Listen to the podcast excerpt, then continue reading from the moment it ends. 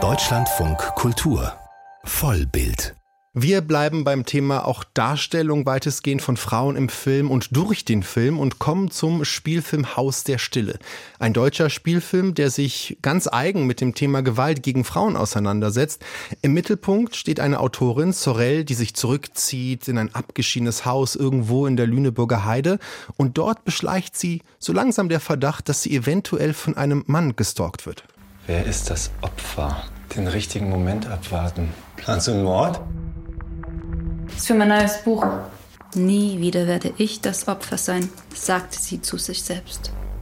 Ein Ausschnitt aus Haus der Stille, der Donnerstag in unsere Kinos kommt. Und ich freue mich sehr, dass die Regisseurin des Films und auch Hauptdarstellerin zu mir ins Studio gekommen ist. Herzlich willkommen, Simone Geisler. Hallo. Hallo Patrick, danke für die Einladung.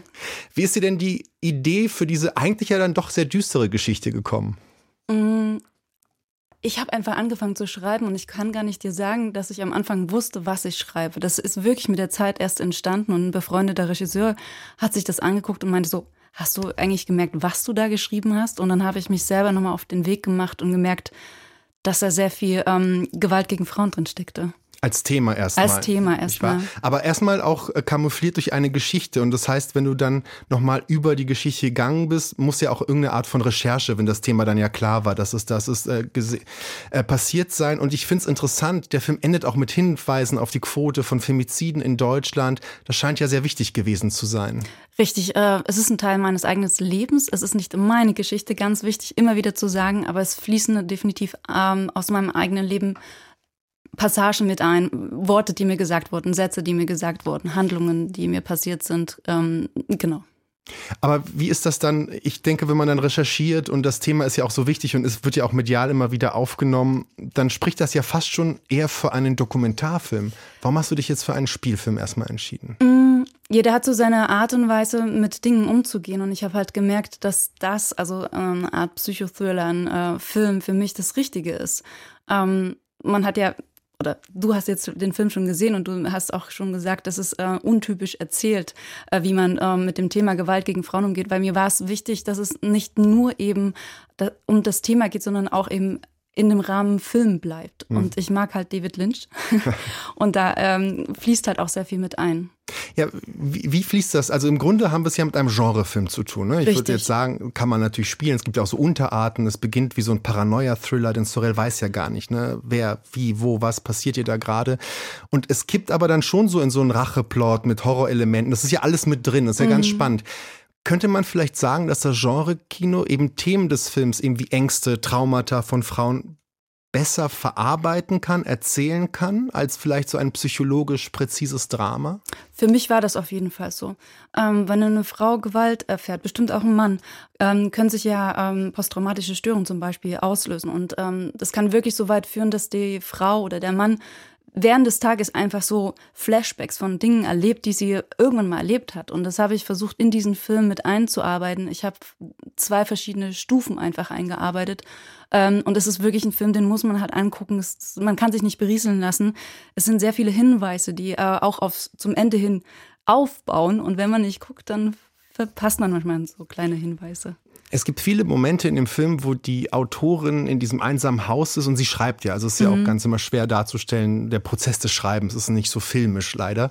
Ähm, und wir sehen sie, wie sie Hef äh, Zettel anheftet an so eine Tafel. Da sind so Fragen auf diesen Zetteln. Wer mhm. ist das Opfer? Mhm. Wer bin ich?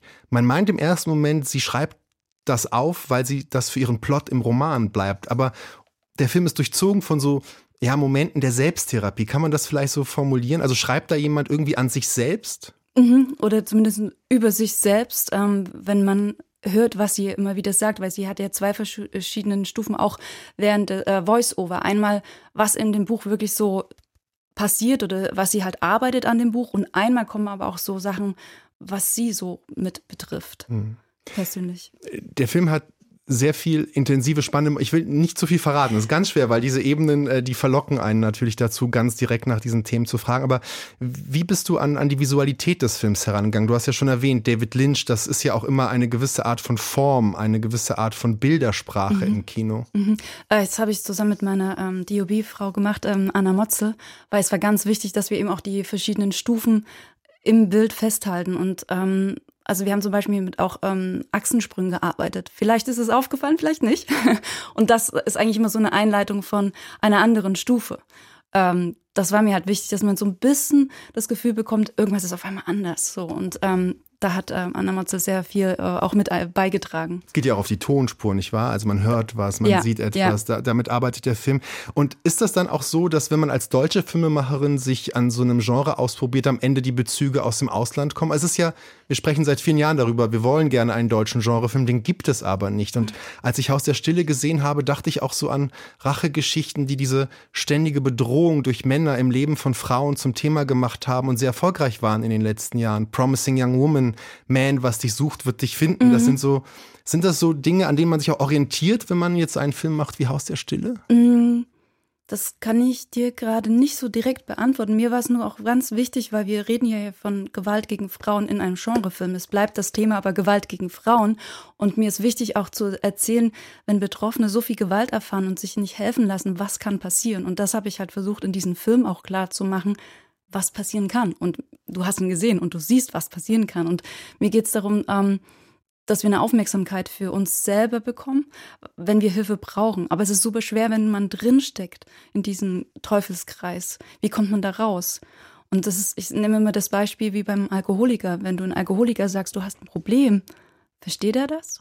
Wenn du eine Frau rausnimmst aus diesem Kreis, hat sie verstanden, dass sie gerade so viel Gewalt etc. erfahren hat, dass sie Hilfe braucht, um dann wirklich sich helfen zu können. Das war mir wichtig, weil es auch ein Teil meines Lebens war. Es hat sehr lange gebraucht, bis ich das verstanden habe.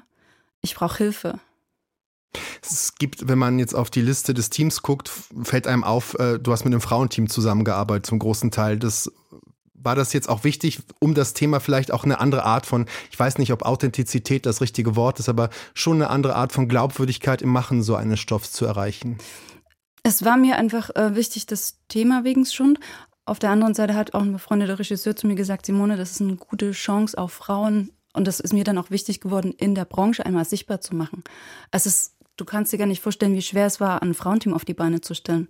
Also ich meine, ich mag ein gemischtes Team, aber für dieses Thema wollte ich ein Frauenteam haben, einfach auch das Thema wegen und weil man sich anders dann fühlt, weil äh, viele im Team hatten leider diese Erfahrung eben auch.